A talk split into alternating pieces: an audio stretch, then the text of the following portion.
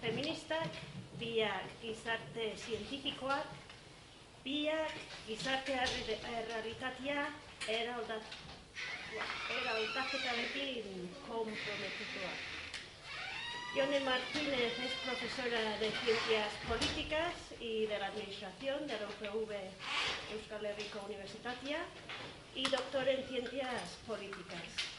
Su labor investigadora la ha llevado por los caminos de la política comparada, la democracia participativa y el derecho comunitario, políticas para la igualdad y filosofía de la diferencia sexual. Estos caminos también la han llevado de Barcelona a Burdeos, de Roma a Canadá, pasando por París, pero siempre vuelve a Euskadi, donde la encontramos investigando en el grupo Parte Artus sobre teoría feminista y democratización. Ione argitarpen asko eta interesgarriak ditu, eta baten bat aipatzeko, azpi marratuko genuke, koordinatu zuen liburu bat, participar desde los feminismos, ausencias, expulsiones y resistencias. 2017. Itziar Gandarias berriz gizarte psikologoa da. Eta klaseak ematen ditu Deustuko Psikologia eta Hezkuntza Fakultatian. Profesora de Psicología Social de la Universidad de Deusto, Itziar hizo su doctorado en la Universidad Autónoma de Barcelona con el título Hasta que todas seamos libres. Encuentros, tensiones y retos en la construcción de articulaciones entre colectivos de mujeres migradas y feministas en Euskal Herria. Es la teoría y práctica de la interseccionalidad junto con las metodologías activistas y feministas y los aportes del feminismo a la exclusión social lo que sigue apasionando a esta investigadora y activista. Y sobre estos temas tiene varias publicaciones, entre las cuales destacaría un neologismo a la moda, repensar la interseccionalidad como herramienta para la articulación de la política feminista.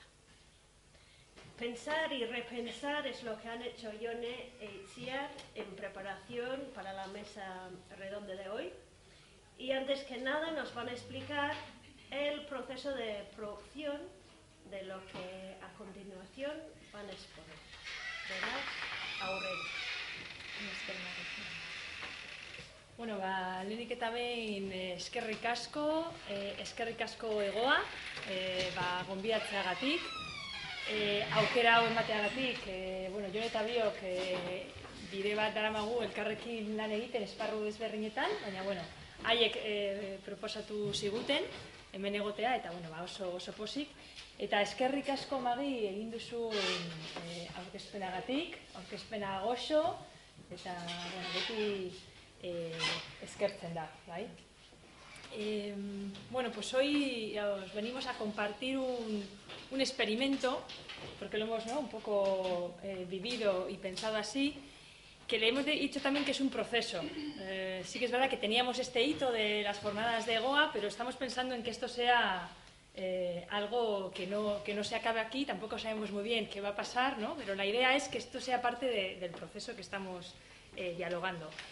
Entonces eso, comenzó con la excusa de la invitación a dialogar y bueno, eh, creemos que lo que ocurre aquí va a ser bueno, parte de ese ensayo de, de, de pensar, de repensar ese vínculo entre universidad, ¿no? sociedad, que a su vez nos hemos dado cuenta que es también repensarnos a nosotras mismas, repensar nuestras prácticas, nuestras dificultades en el día a día como investigadoras, como personas, ¿no? nuestras incomodidades, nuestras resistencias, ¿no? un ejercicio eh, espejo en colectivo eh, que también hemos dicho que ha sido una práctica sincera de reflexividad dialogada, que en algunos momentos lo hemos vivido así y hemos compartido eh, un poco la cocina de este proceso eh, yo le comentaba, y no, yo también, que también ha sido duro, porque hemos hablado de cosas, ¿verdad? Y hemos compartido, eh, bueno, emocionalmente cosas, bueno, pues que, que, no son gratas y que también nos hacen eh, pensar y, y, sentirnos muy interpeladas. Y entendíamos que esa sinceridad, esa honestidad se podía dar en ese momento concreto por el marco promovido por EGOA eh, y porque ese marco justamente y no otro nos, nos, permitía experimentar.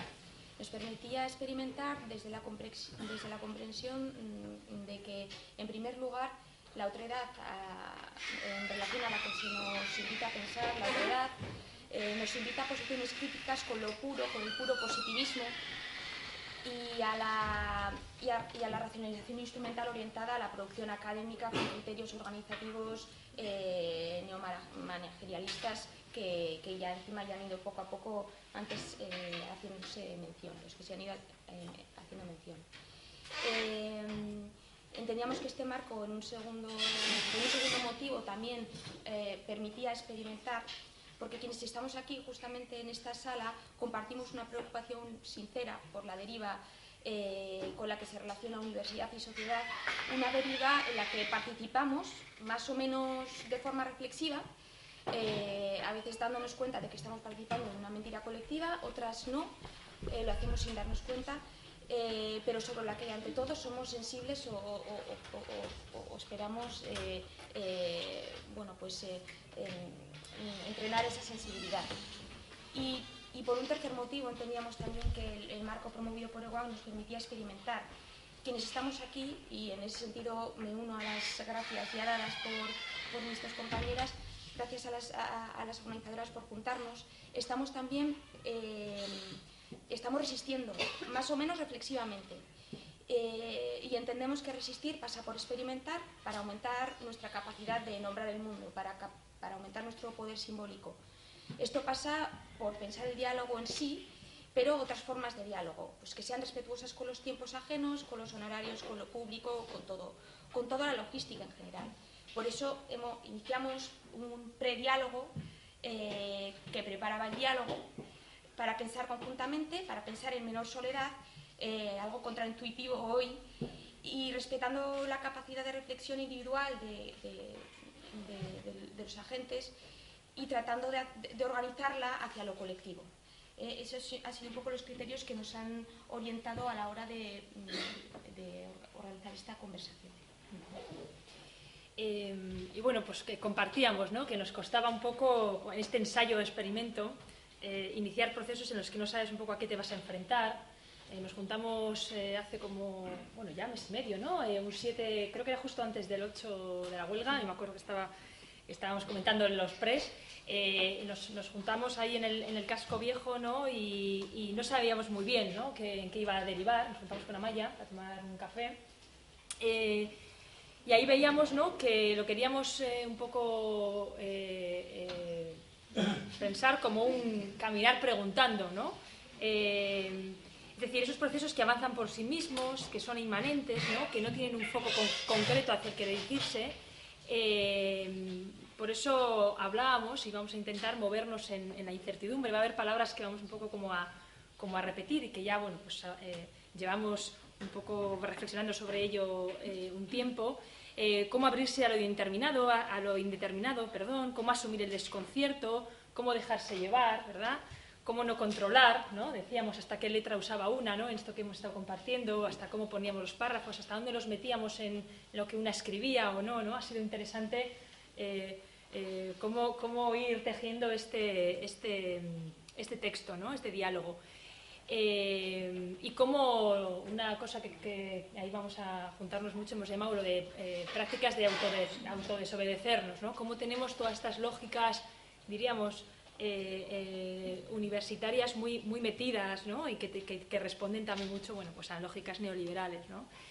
Bueno, moverse por caminos otros, un poco también con interpeladas por la, a, el título de la jornada, ¿no? Universidad Centra para enfrentarse ¿no? a, a, nosotras mismas y a las, ide a las, ideas de nosotras mismas que hemos construido y nos han construido. Así que un poco la invitación es a ver si nos atrevíamos y bueno, pues aquí estamos a ver qué sale. Muy bien, pues hecha esa introducción, a continuación yo iniciar para presentar un diagnóstico de cómo estamos en la actualidad en la universidad, los problemas de la producción del conocimiento, del campo académico, por qué necesitamos plantear el tema de un conocimiento relevante ahora y aquí. Vale, bueno, pues eh, en este diagnóstico eh, comenzábamos un poco, bueno, pues cómo está hoy la universidad o cómo la estamos viviendo, ¿no? Eh, y bueno, yo leía una reflexión que hacían hoy en la universidad, investigas o anecas. Sabéis que la gente que está en la universidad, todo el tema este de las acreditaciones, ¿no? De, de la ANECA y de estas agencias, ¿no? Que te acreditan y eh, es un poco como, ¿no? esa, cuando hablan de la carrera académica, yo siempre digo que no es metafórico, ¿no? Esta cosa de que es una carrera de obstáculos, ¿no? Que se parece bastante a, a, la, a, a estas carreras militares de, de, ir consiguiendo casi como, como galones, ¿no? Eh, bueno, una cosa que veíamos es que las lógicas neoliberales mercantiles han atravesado totalmente a las, las universidades y veíamos que el sistema universitario responde a una lógica mercantilista, capitalista, ¿no? colonial, eh, racista y, y heteropatriarcal. ¿no? Y veíamos eh, algunos números, había traído yo algunas eh, diapositivas, nada, eran números, ¿eh? tampoco era eh, de cómo, cómo, está hoy la universidad. ¿no? Eh, diríamos que aunque si lo vemos desde el marco eh, heteropatriarcal, ¿no? aunque entran muchas mujeres en la universidad, que es así, ¿no? las clases están eh, diríamos, ¿no? Eh, eh, llenas de, mujeres, incluso cada vez más en estudios técnicos, se van perdiendo más mujeres que hombres a cada paso ¿no? en esa carrera académica. ¿no? Aquí hablaríamos, algunos doble o triple o cuatriple techo de cristal.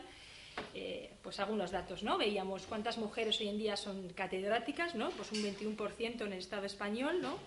Eh, y el porcentaje de, diríamos, de rectoras o de editoras de revistas, pues es todavía muy, eh, muy reducido. ¿no? Entonces, sí que podemos ver que ha habido un progreso, eh, pero es, muy, es, es, bastante lento. ¿no? una de las cosas que se está hablando cada vez más es la precarización de la universidad. en el Estado español hay 4.730 docentes menos, que aunque parezca así como es el 4%, ¿no? menos de profesores que hace seis años, diréis que parece poco, es bastante alarmante, porque lo que no está viendo es una, no hay una reposición, la reposición de vacantes es nula o muy reducida. Eh, esto lo que nos hacía era que, eh, en los datos que yo daba, es que en cuatro años las personas menores de 35 años eh, en la universidad han pasado de ser el 10 a menos del 6%. Eh, la media de, de, de diríamos, ha habido un trasvase en el que el gordo de antes eran las personas que eran funcionarias, ¿no? Y ahora es, diríamos, las personas que se ha invertido la tendencia, ¿no? De la mayoría eh, funcionarios, ahora la mayoría son personas contratadas. Esto lo que hace, cuando hablamos de contratos, es que no son contratos, pues normalmente eh, bastante, bastante cortos, ¿no? Eh, y la edad media ha pasado de, bueno, pues ahora es de, de, 50, de 50 años y entre el funcionariado, bueno, pues eh, eh, 54 años. Luego tenemos, diríamos, eh, si vemos desde un tema, desde una mirada interseccional de edad, eh, una universidad cada vez más envejecida, ¿no? donde diríamos que hay también eh, dificultades de acceso, sobre todo a personas jóvenes, veíamos igual ¿no? algunos, algunos datos de, de desigualdad salarial, ¿no? que se hablaba de que los hombres tienen salarios significativamente, significativamente más elevados. y luego también traía una, una diapositiva sobre algunos datos de quiénes están conformados en la universidad, quiénes estamos ¿no? en las universidades, sobre todo la pregunta sería también quiénes no están y eh, ahí hablaban de que, diríamos, de 100.000 eh, profesores y profesoras que hay en el Estado español, solamente 3.000 son de origen, en este caso, pues no del Estado español. ¿no? Luego hablamos también de todo el tema eh, colonial racista, es decir, hablamos de una universidad blanca, pero no solamente blanca en el sentido de cuerpos, ¿no? sino hablamos de todo este hábitus blanco del pensamiento eh, blanco y endocentrista, ¿no? es decir, de cómo también además eh, reproducimos esos saberes eh, endocéntricos. Em, otro de los temas que está saliendo ahora mucho ¿no? en la universidad es todo el tema también de, del acoso sexual. ¿no? Eh, en una encuesta reciente publicada en Nature, un 25% de las entrevistadas eh, afirmaron haber sido víctimas de acoso sexual en, algún momento en la, en la universidad, que es bastante, bastante alto. Una investigación que acaba de hacer Pícara Magazine, que igual la habéis visto, que inició en enero del 2008, desvela que las universidades públicas del Estado español han presentado al menos 236 eh, denuncias, es decir, han contactado con 50 universidades del Estado. Eh, más de la mitad eh, han registrado uno o más casos de, acoso. ¿no? Entonces, hablaban de que el 97 sería por acoso sexual ¿no? y más de 60 era acoso, acoso laboral. ¿no?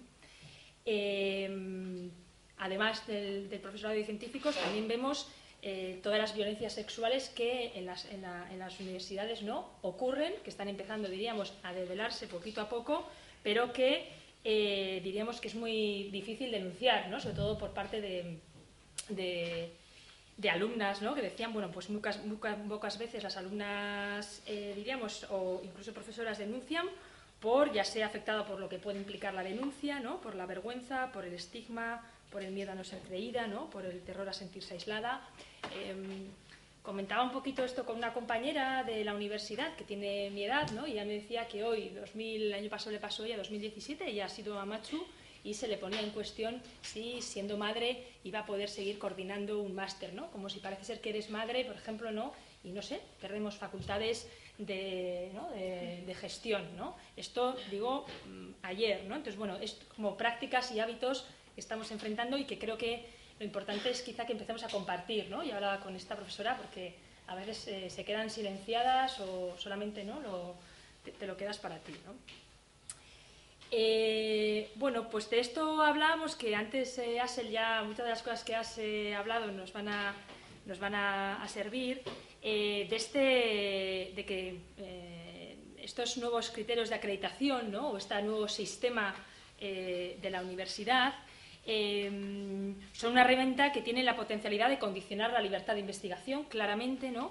Y que em, hablaban algunos de, en esta cosa del empresario de sí, nos estamos convirtiendo en el homo academicus, ¿no? Como empresarios eh, de nosotras mismas, ¿no? Y yo creo que el mundo académico es un caldo de cultivo para estas nuevas formas de autoexplotación. Eh, es decir, en la academia todas parece que salvamos, ¿no? A, jugamos a salvarnos de, de no hundirnos, ¿no? Eh, se, nos, incita además ¿no? a que seamos distintas a la demás, lo que nos fuerza un poco a, producirnos ¿no? continuamente a nosotras mismas.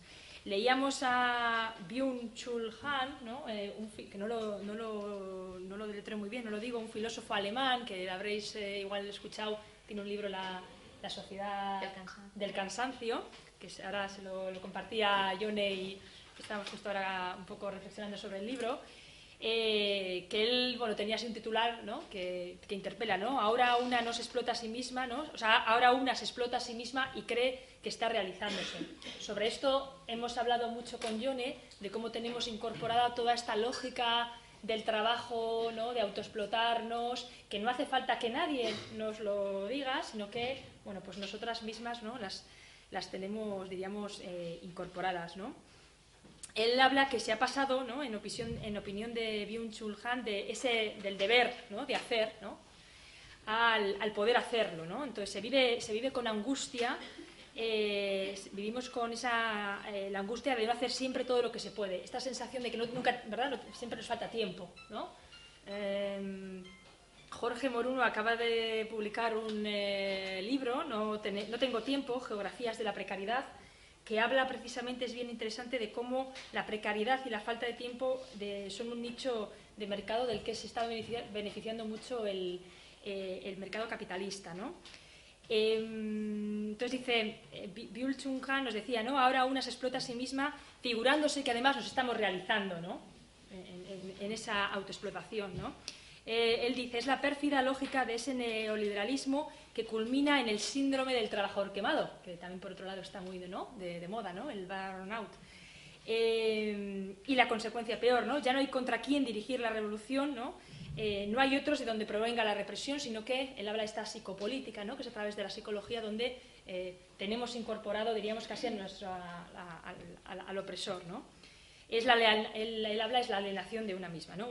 es verdad que leíamos un poco ¿no? y compartíamos estas reflexiones y nos quedábamos un poco. Como, como, como de modo bastante, eh, bastante negativo. ¿no? Entonces, bueno, pues luego eh, le hemos intentado dar, eh, dar otra vuelta. Sí, sobre todo nos salían muchas referencias a la angustia, a la ansiedad, a, la, idea de enfermedad también, de que estamos enfermas, una universidad enferma, en realidad cómo se puede relacionar de manera eh, eh, sana, orientada hacia la justicia social con la sociedad. ¿no? entonces, Itziar ha hecho referencia a, con los datos que, ha dado, y ha hecho referencia a, la matriz de dominación que, atraviesa el, campo académico en la actualidad, ¿no? una matriz que está atravesada por eh, la edad, el género, la raza, eh, la, diversidad funcional, el idioma, una matriz de dominación, igual luego al final del, diálogo discutimos sobre, sobre, eso, pero una matriz de dominación que, en todo caso habría que ajustar dependiendo del contexto eh, en el que nos ubicamos y haciendo referencia a ese contextualismo radical de Hall del que antes has hablado, Asel, eh, eh, bueno, pues nos serviría un poco para conectar lo que, lo que hemos dicho. A esas ideas de diagnóstico que Itziar aportaba, también mm,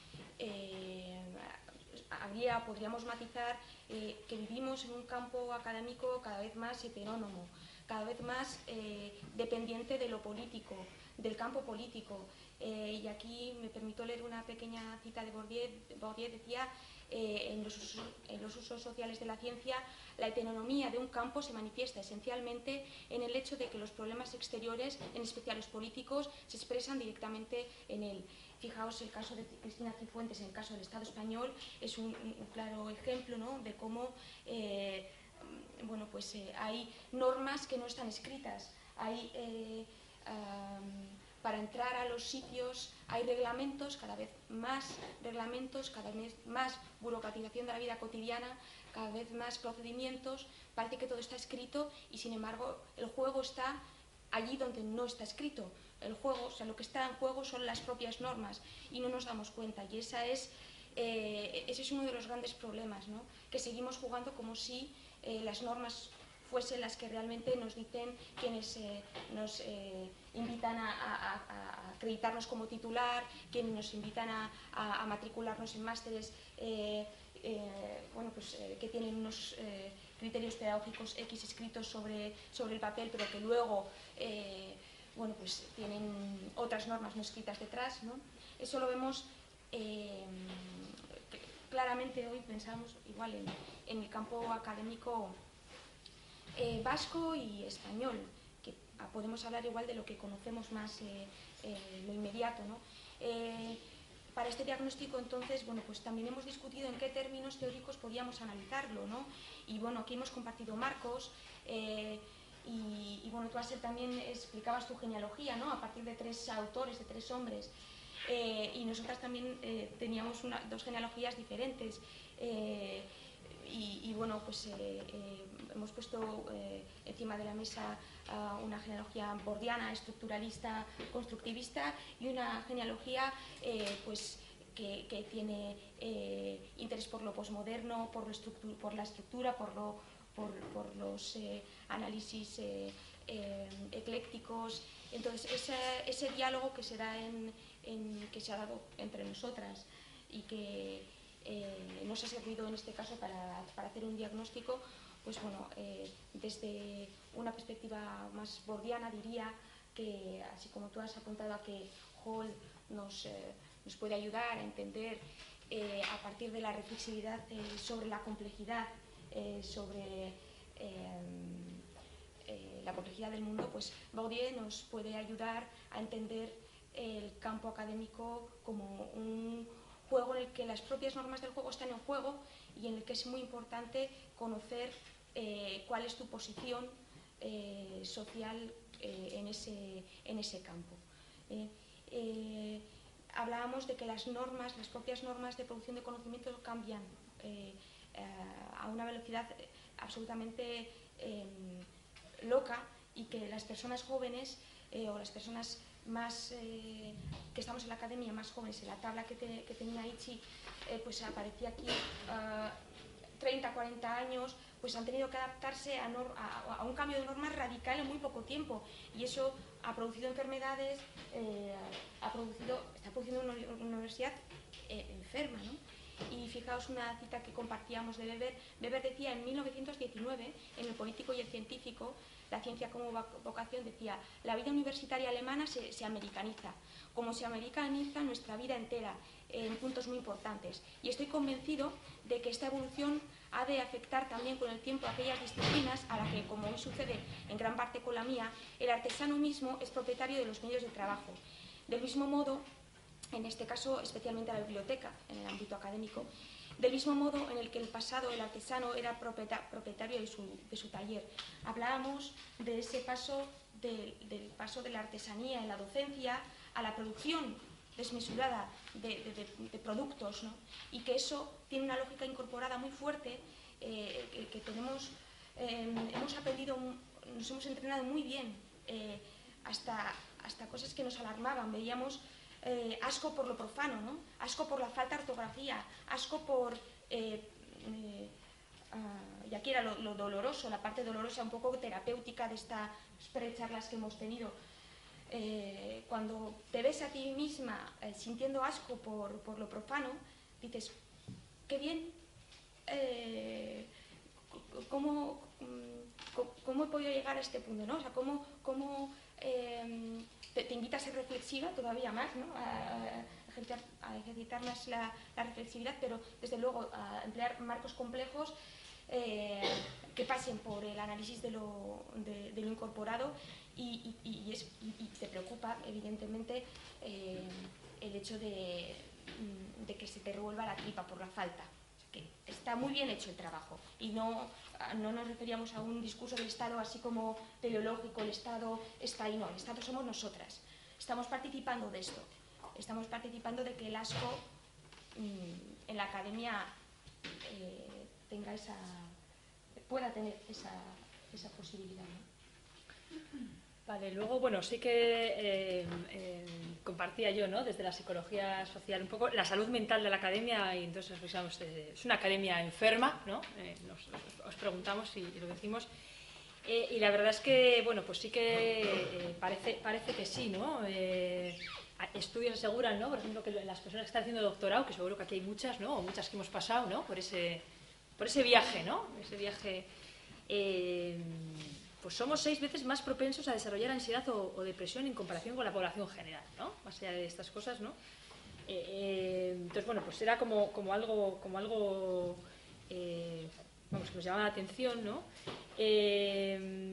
y en esta lógica, además, que es un trabajo solitario, que no tienes, diríamos, ¿no? Esta cosa de alguien, sin embargo, el 41% se sentía bajo presión constante, es decir, fijaros, también esta autopresión, ¿no? que sí que hay una presión, diríamos, ¿no? Exterior, pero que hablan mucho sobre eso, ¿no? sobre cómo eh, esta forma, esta, el mecanismo de forzar la máquina, el 30% deprimido e infeliz ¿no? y un 16% además inútil. Y habían ahí, diríamos que, eh, además era independiente de la disciplina en la cual se realizase el doctorado, ¿no? tanto ciencias, ciencias sociales, humanidades, ciencias aplicadas, y se veía ahí, diríamos, un tema también de género, ¿no? Las mujeres ¿no? teníamos un 27% más posibilidades. ¿no? En general, bueno, siempre tenemos más posibilidades ¿no? de, sufrir problemas psiquiátricos. ¿no? A veces yo creo que hay una sobreestimación eh, ¿no? de, la enfermedad mental en las mujeres, pero sí que eh, es verdad que ahí hacíamos ¿no? un análisis de género, que qué pasa con estos mandatos de género, con el tema también ¿no? de, la, de la exigencia, ¿no? con posiciones a veces que el tema del, reconocimiento, ¿no? hablamos de que bueno, los mandatos de género pues, son mucho más rígidos para, eh, las mujeres. Y, una última cosa que nos llamaba la atención era que se hablaba del papel eh, de director, directora de tesis, ¿no? ese que ya os estaréis imaginando, ¿no? Eh, que hemos compartido además, ¿no? Cómo lo hemos vivido, ¿no? de la suerte, en este caso, los dos que hemos tenido, de, bueno, pues de tener, ¿no?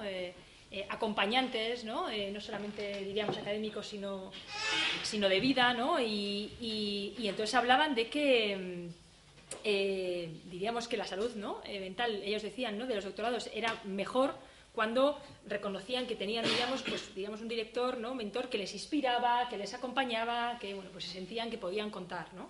Luego, eh, ¿no? nos llama la atención de que sí que es importante, ¿no? y en esta cosa también de la relación que tenemos con, con las personas alumnas, ¿no? en esa responsabilidad de qué tipo de eh, diálogos ¿no? eh, establecemos y qué tipo de relaciones. ¿no? Yo creo que esto da mucho para, para pensar. ¿no?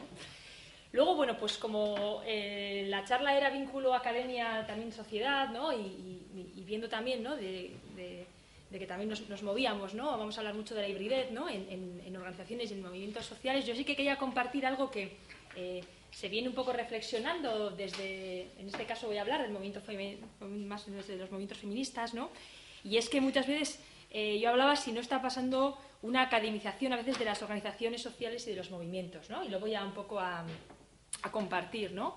Eh, ahora justo en una publicación reciente que va a salir eh, con Lisipe, que la van a hacer eh, Emagin, ¿no? en euskera, eh, sobre procedimientos feministas, conocimientos, investigación y, movimientos sociales, ellas ahí, bueno, que desarrollaban esto que ya se, venimos hablando en algunas jornadas ¿no? que hicimos en la UEU, en la, en la Universidad de eh, Euskera de Verano, de la cultura del experto, de la experta, ¿no? que está pasando mucho, yo creo, y ahí me diréis, en los movimientos sociales. ¿no? Eh, yo creo que es una academitis, ¿no? esa referencialidad ¿no? a, a, a, esos expertos, expertas, ha llegado, yo creo que sí que muchas veces a los movimientos sociales, pero creo que no es a la inversa, no, no, no ha pasado lo contrario. ¿no? Eh, hay una individualización y sacralización, yo diría, de, ¿no? de ciertas referencias, ¿no? que coincide que son académicas, ¿no? Que se convierten en expertos a los que hay que seguir, a los que en cualquier charla hay que nombrar, ¿no? Eh, ¿no? Como lo dice y además no se puede contradecir, ¿no? Eh, ese experto, experta, toda una forma de genio, eh, es decir, son seres sagrados a los que no se les puede ¿no? poner en duda nada de lo que dicen, ¿no? Una admiración que a veces se convierte un poco en superstar. Y os comparto un poco que, por una parte, puede ser positivo, ¿no? No digo que no, ¿no?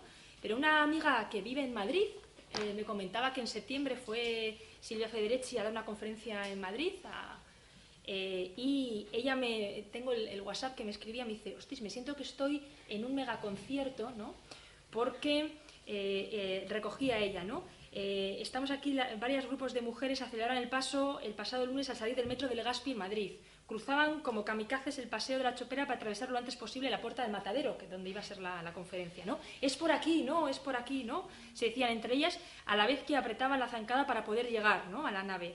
Allí había una fila de más de una hora que mantenía la espera a cientos de personas, ¿no? Entonces, eh, eh, desbordó el el aforo, que al principio era para 350 y parece que se quedaron otros 350 fuera, ¿no? Por una parte, dices, qué bien que haya tanta expectación y lo hace muy bien para escuchar a Silvia Federici, pero también eh, ella me contaba que casi es como sacarse la foto, ¿no? Todo el mundo sacaba que estaba allí el momento, ¿no? Digo, como para ir reflexionando, ¿eh? ¿No? Digo, eh, pero sí que me parece que eh, esta cosa que está, nos está pasando, ¿no? De, de, de la escultura de, de la experta, del experto y de esta especie como, de convertirnos en superstars, yo creo que nos merece un poco de, de atención. ¿eh? No sé si luego bueno, queréis eh, compartir o, o, discutir sobre esto. Y otra de las cosas que estábamos hablando, ¿no? por ejemplo, en el caso de, de, de los movimientos feministas, ¿no? los circuitos ¿no? del conocimiento feminista. ¿no? Eh, unas cosas que hablábamos en esa, en esa jornada de la UEU súper interesante ¿no? con la gente de Magin es, eh, parece que hoy en día para generar discurso feminista hay que hacer un máster. ¿no? Es decir, todo pasa por la academia. Todo conocimiento pasa por la academia. E, esos conocimientos que surgen ¿no? en los espacios feministas, en nuestras asambleas, ¿no? cómo llega, cómo se transforma, cómo influye, cómo se proyecta en la sociedad, ¿no? en otros espacios. ¿no? ¿Qué hacemos con todo eso que estamos generando ¿no? desde, esos espacios? ¿no? Y antes lo ha dicho Asen, ¿no? es verdad que eh, en los movimientos sociales muchas veces hay una, hay una lógica de una prisa ¿no? Eh, que muchas veces decimos, jo, no tenemos tiempo para pararnos, ¿no? Ahora con, con el tema de la huelga estamos eh, poniendo conciencia de, venga, vamos a, juntarnos para no solamente evaluar, sino sistematizar aprendizajes, experiencias, cosas que ha pasado, pues cuesta, ¿no? Cuesta porque además, bueno, pues, pues todas andamos en mil cosas, no esta cosa de no tengo tiempo, ¿no? Eh, pero sí que algunos decíamos, vamos a intentar a esto ponerle conciencia, ¿no? A poder recoger, a poder compartir, ¿no? A poder eh, no solamente no mandar actas, sino volver ¿no? a tener otras, otros espacios donde ya no pensar en los siguientes, ¿no? sino ver ¿no? Qué, qué estamos aprendiendo. ¿no? Eh, y bueno, yo un poco relacionado con esto, creo que también está pasando que además de, diríamos, sacralizar a, algunas personas ¿no? teóricas, ¿no? que además parece que es la primera vez que dicen las cosas, ¿no? cuando luego vemos que, ¿no? que son cosas que en realidad, ¿no? Pues, la academia creo que decimos, se dice muy poco nuevo. ¿no? Em, otra creo que es la, la, fetichización de ciertos conceptos, y esto quizás yo lo he trabajado con el tema de interseccionalidad. Creo que hay una fetichización brutal ¿no? Eh, eh, con algunos conceptos que de repente es como si no los introduces tú en tus eh, en las conversaciones, pues no estás ¿no? En, en, ¿no? en, la onda, ¿no? Y es como, bueno, ¿qué, qué nos está pasando, no? Eh, y ahí yo, con el concepto, ¿no? Que luego hablaremos de interseccionalidad, eh, me impactó mucho cuando leía que la propia, ¿no? La propia, ¿no? Que acuñó, ¿no? El concepto que, por supuesto, que no, que no, es, que no es suyo, ¿no? Sino que viene de genealogías de, de, mujeres, ¿no? y activistas eh, negras que llevaban tiempo ya, ¿no? Hablando de la simultaneidad de, opresiones, ¿no? Pero eh, Kimberly Crenshaw decía que 20 años después de haber acuñado el, término, que se había quedado asustada ella misma de cómo se había sobreutilizado, medio, ¿no? Eh, pues eso, ¿no? Fetichizado, ¿no? O ella misma diríamos que también se había asustado. Entonces, bueno, yo creo que cómo esto tiene el peligro de, y ahí nos llamo ¿no? a, a, las personas que estamos en la universidad a responsabilizarnos, ¿no? O sea, tenemos una responsabilidad de no despolitizar y de vaciar de contenido, bueno, desde conceptos, teorías, ¿no? Eh, bueno, pues ahí yo creo que también eh, en ese diagnóstico creíamos que había mucho por hacer, ¿no? Bien, pues nos habéis dibujado un panorama un poco negro, enfermo, enfermito. ¿Cómo nos podemos sanar? ¿Cuáles son vuestras propuestas para revertir esta situación?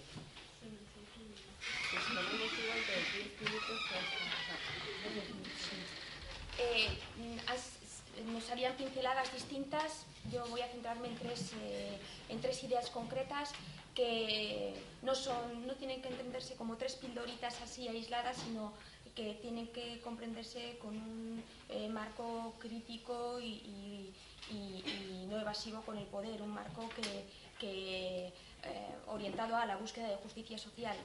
Eh, la primera idea central, tal vez para esa resistencia, podría ser el conocimiento de la propia posición. Y aquí compartíamos eh, en un momento dado, el Partido Pantera Negra en 1966 enunciaba en su quinto punto esto que voy a leer. Decía, queremos educación decente para nuestra gente, que exponga la verdadera naturaleza decadente de esta sociedad norteamericana. Queremos una educación que nos enseñe nuestra verdadera historia y nuestro papel en la sociedad actual creemos en un sistema educativo que permita a la gente el conocimiento de sí mismos. Y ahora llega la parte clave, si no tienes conocimiento de ti mismo y de tu propia posición en la sociedad y en el mundo, entonces tendrás pocas oportunidades de conocer nada más. Eh, en relación al campo académico, Bourdieu decía nuevamente en los usos sociales de la ciencia que las capacidades científicas de un estudiante o de un investigador están siempre contaminadas por el cursus, por el recorrido eh, por el, conocimiento de la posición que ocupa en las jerarquías instituidas. Eh, no es lo mismo eh, que una persona con una posición de privilegio experimente que una persona con una posición de dominación experimente. no podemos ser inocentes en ese sentido quien en ese juego, aunque las normas parezcan bien justas y cada vez o, cada vez empleemos más la palabra justicia, eso no quiere decir que las normas cada mm, estén más orientadas a la justicia, sino que mm, eh, apoya una falsa ilusión a veces de justicia. Con esto no voy a entrar en teorías conspiranoides ni, nada, pero eh, esa, idea está ahí. Eh, por, un, primer elemento, conocer la propia posición, algo que no es nada original, pero venir sobre eso. ¿no? El segundo, la segunda posibilidad para la resistencia, practicar el desinterés, eh, la ataraxia en términos griegos, experimentar sin perder la orientación a la comunidad. Eh, eh, si esta institucionalidad se mantiene es porque, porque tenemos interés en que se mantenga. Tenemos una pulsión, pongamos el caso de los JCRs, de los artículos JCRs, o tú comentabas que el, el profesorado tiene, recibe puntos, ¿no? Y también decías que había un montón de libros que no servían para nada. Justamente los libros sirven tal vez para que ese profesorado, mm, eh, para los puntos de ese profesorado, ¿no? Y al final mantenemos eh, mantenemos el interés, mantenemos lo que para mí también eh, Pierre Bourdieu mm, definía muy bien, mantenemos la ilusión, que es el interés por el juego y sus envites. Cada campo, el campo académico, produce una ilusión específica, produce un interés, una pulsión específica, que saca a los agentes de la indiferencia y los inclina y dispone a efectuar las disposiciones eh, pertinentes para, para, desde el punto de vista de la lógica de campo, a distinguir lo que es importante por, oposición a lo que me da igual. La ilusión es eh, la condición del fundamento de, todo juego. Es decir, eh, podemos tratar de, que, de, activar el desinterés por las cosas, el desinterés por, por las JCRs, el desinterés por eh, las normas estrictas del campo, no siendo ingenuas, sabiendo que la posición desde la que eh, practicamos ese desinterés, esa, ese estado eh, de imperturbabilidad, ¿no? de serenidad, que nos puede permitir escribir mejor, a entender mejor, a escuchar mejor, a conversar mejor, no se hace desde la misma posición. Eh, eh, las posiciones de privilegio tienen más posibilidades de practicar el desinterés que alguien que acaba de acceder al campo académico. Sería un suicidio absoluto. Y por último, biografías. En este caso también compartíamos eh, estrategias muy concretas en un campo como el que hemos definido, en el que las genealogías pues muchas veces son masculinas, las mías también, sin las miro, excepto Virginia Woolf y Patricia Felconis, el resto son hombres y, encima eh, de un área concreto de la ciencia. ¿no?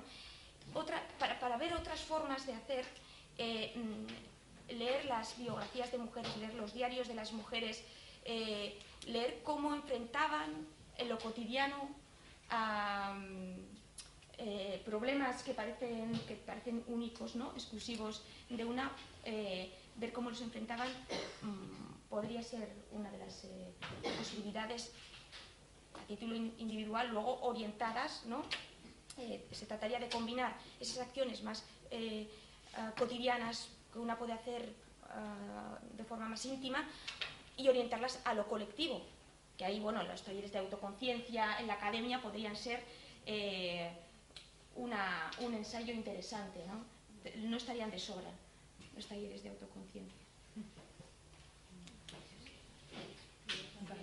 Bueno, pues em, viendo un poco más ¿no? la parte más positiva ¿no? de qué podemos hacer o qué estamos haciendo, porque también yo creo que, a ver, más de este diagnóstico un poco, igual se ha quedado un poco así, ¿no? Eh, eh, no sé si negativo, bueno, más gris, ¿no? Eh, sí que em, hablamos de, bueno, de, de, seguir o recuperar o algo que sí que está ya, ¿no? De la práctica del, diálogo que tiene que ver con construir con otras, ¿no? que tiene que ver con, como hablábamos antes, ¿no? De, de escuchar, ¿no? De cómo de cómo a sentirte afectada por, por, lo que escuchas, ¿no? Y que no sea lo de vengo a contar mi libro, ¿no? Como muchas veces, bueno, pues eh, sabemos, ¿no? Como muchas veces son, pensados los, los, congresos, ¿no? Donde, eh, digo, no hay ningún tipo de articulación, ¿no? No hay ninguna preparación, cada uno ahí tiene 15 minutos, echa su speech, ¿no? Y bueno... Eh, entonces, yo creo que la construcción colectiva, o sea, es decir, yo pensaba esta cosa de la salida está por lo colectivo, esta cosa que cuando vas a los aviones, la, salud, la salida está por delante, ¿no? Pues ya ves, la salida pasa por lo colectivo, ¿no? Eh, que además estamos viendo cómo eh, eh, esto de lo colectivo, la comunidad, yo lo voy a un poco a relacionar, lo estamos viendo en muchas, muchas partes. ¿no? Yo trabajo todo el tema de psicología social, la exclusión social, y una de las cosas que nos están diciendo es cada vez las personas están más solas, ¿no?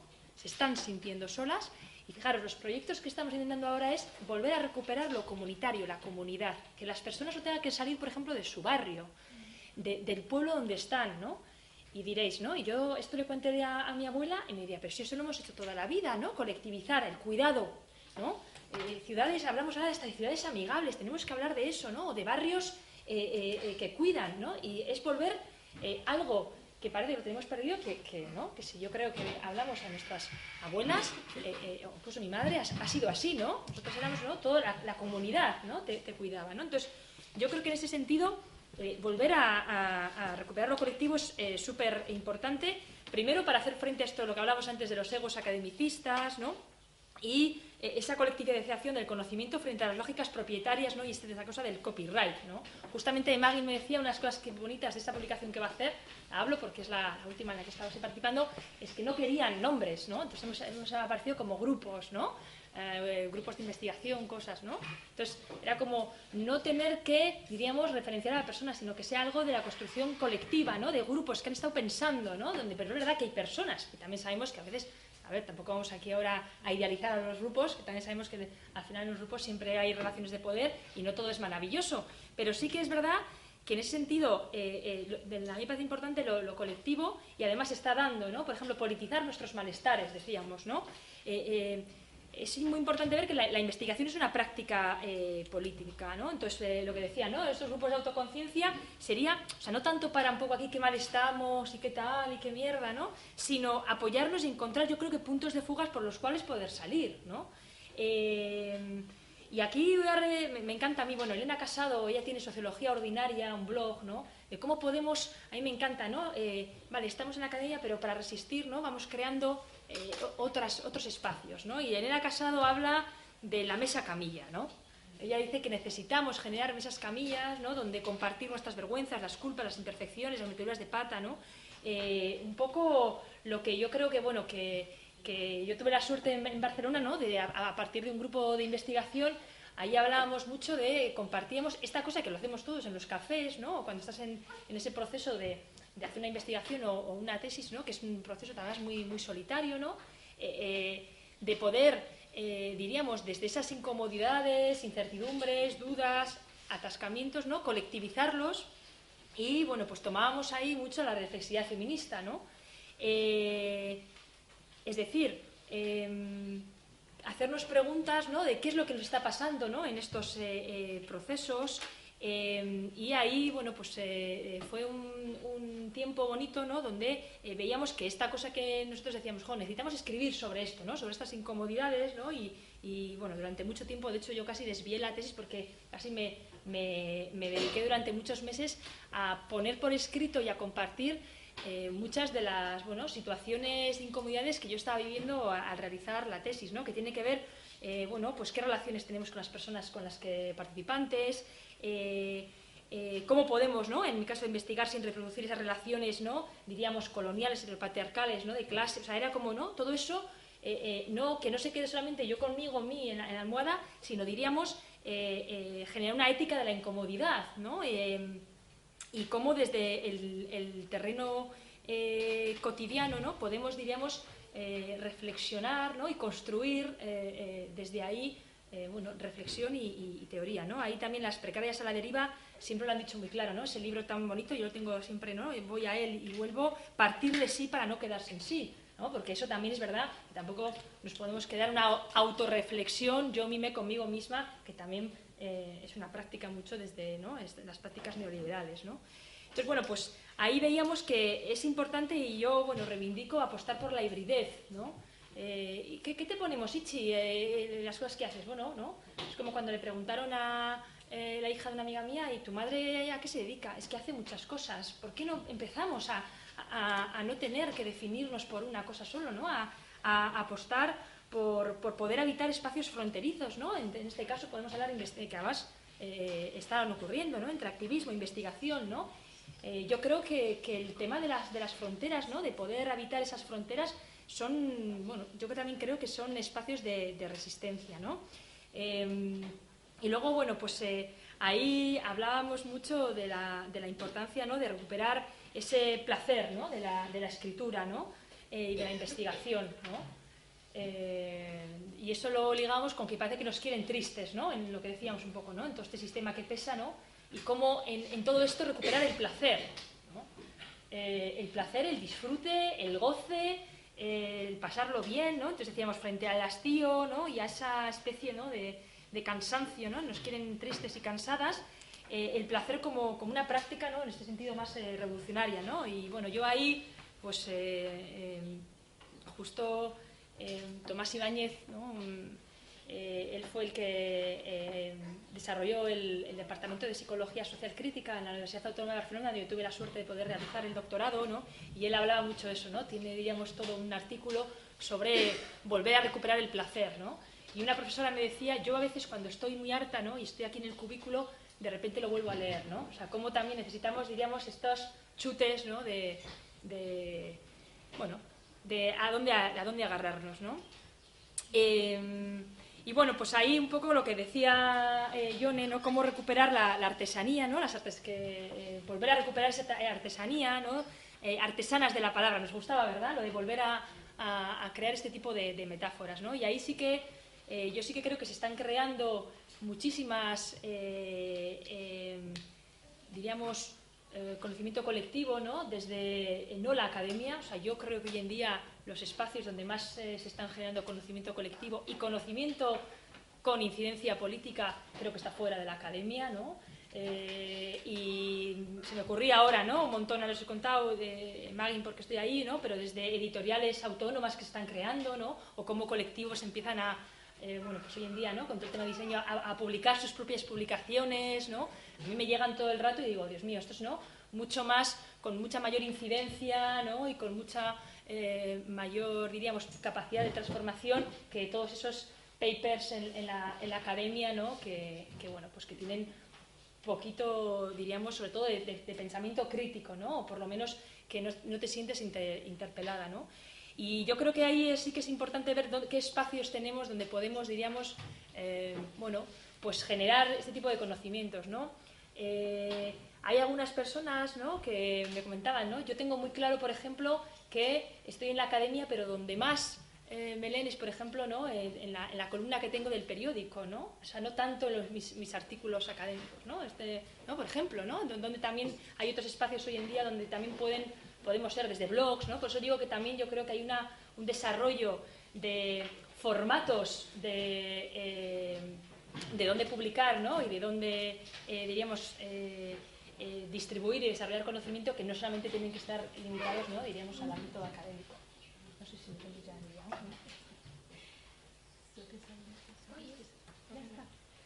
Bueno, pues es que ricasco zierta jone, daukagu, daukagu bostei minutu caldera egiteko. De beso es creo que podemos coger de nuestra hora que hemos empezado tarde ahí cuarto. Entiendo que tenemos una horita para nuestra sesión, así que tendríamos unos seis minutos, unos seis minutos para preguntas, si alguien quiere hacer una pregunta o un comentario. Entonces, algo que ha comentado antes Axel, pero también en nuestra historia académica, dejadme que antes de haceros una pregunta, os cuente ayer, ¿no? Ayer estuve en un curso de aprendizaje de Cherokee en Vitoria. Cherokee que es un idioma, es una de las naciones indígenas, ya que habéis Superstar, ella estaba súper feliz, bueno, yo estaba súper feliz de tenerla ella allá, pero ella estaba súper feliz porque había venido a Euskadi y estaba en un entorno donde había visto que tenemos un montón de cosas, entre ellas la posibilidad de hacer nuestra carrera en euskera. Vamos a hacer doctorados, hacemos en euskera, etc.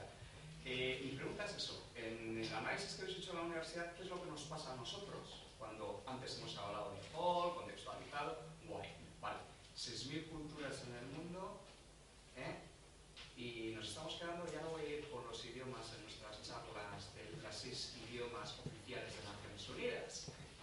Voy a ir a casi los dos idiomas que en este momento son fuertes, inglés y castellano. ¿no? El hecho de que cuando nosotros vamos a acreditarnos, yo estoy hasta las narices de que me digan que si yo hago mi trabajo y hago en relaciones internacionales, ¿eh? si lo hago en euskera es de impacto local. ¿eh? Quiero decir, la contradicción de nuestros discursos, esto es también, ¿por qué tienen que aprender los indígenas. Bueno, si queremos descolonizarnos y queremos aportar desde... ¿eh? No podemos aportar desde aquí, ¿eh? porque si no, todo este discurso de liberarnos, emanciparnos, etcétera, si al final utilizamos los instrumentos, y ahí voy a idiomas, eso. Y al final, ¿qué, nos está, qué está pasando aquí? Y es una de las críticas también para la gente, pues que nos autocastramos, ¿no? Todos los escalones, etcétera. Entonces, quiero decir, ¿cuál es el papel también de las culturas minorizadas? Porque hasta cuando hablamos de Europa, yo no me represento en esa Europa colonia, etc. ¿Por qué? Porque uno de mis elementos importantes es que pertenezco a una cultura subalterna, minorizada, etc. Entonces, en el discurso, a ver qué opináis de esa parte, ¿no? porque lo experimentamos todos, nos evalúa gente, de, no voy a decir de Madrid como, ¿eh? Va, okay. tenemos, igual lo que vamos hacer es coger dos o tres palabras y luego responder, porque no vamos a tener tiempo para este diálogo en este momento. Si alguien más, si alguien más tiene una palabra. Bueno, yo nada, muchas gracias, todo súper claro. La verdad es que me ha gustado un montón. Yo creo que, nada, eh, quería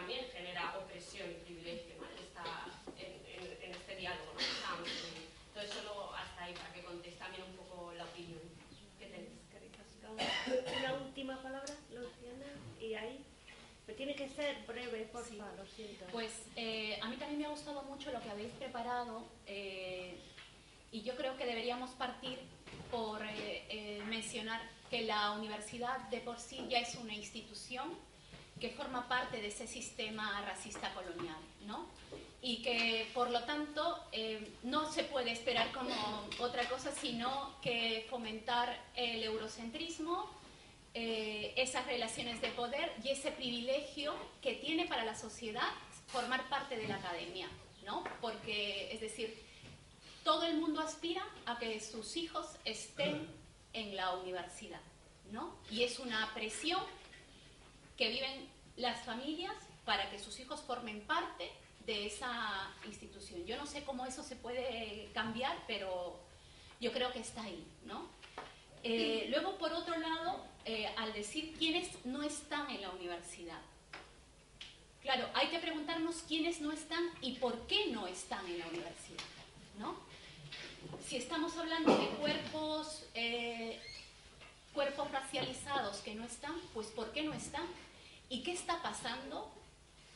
Que igual esto no es para vosotras, pero sí es como una reflexión personal con el sistema educativo que tenemos, que lo que hace es segregar y que los cuerpos racializados no accedan al espacio universitario. Eso era como... mm, y esto es por conversaciones con compañeras que están enseñando en las escuelas públicas eh, vascas. Luego, eh, yo creo que hay que reconocer eh, definitivamente que quienes están en la academia acceden a espacios de privilegios, que quienes no estamos y estamos haciendo activismo, eh, tendríamos que encontrar la forma, no de llegar a la academia, pero sí la forma de hacer visibles nuestros discursos y nuestros cuerpos, ¿no? Luego, no sé qué más...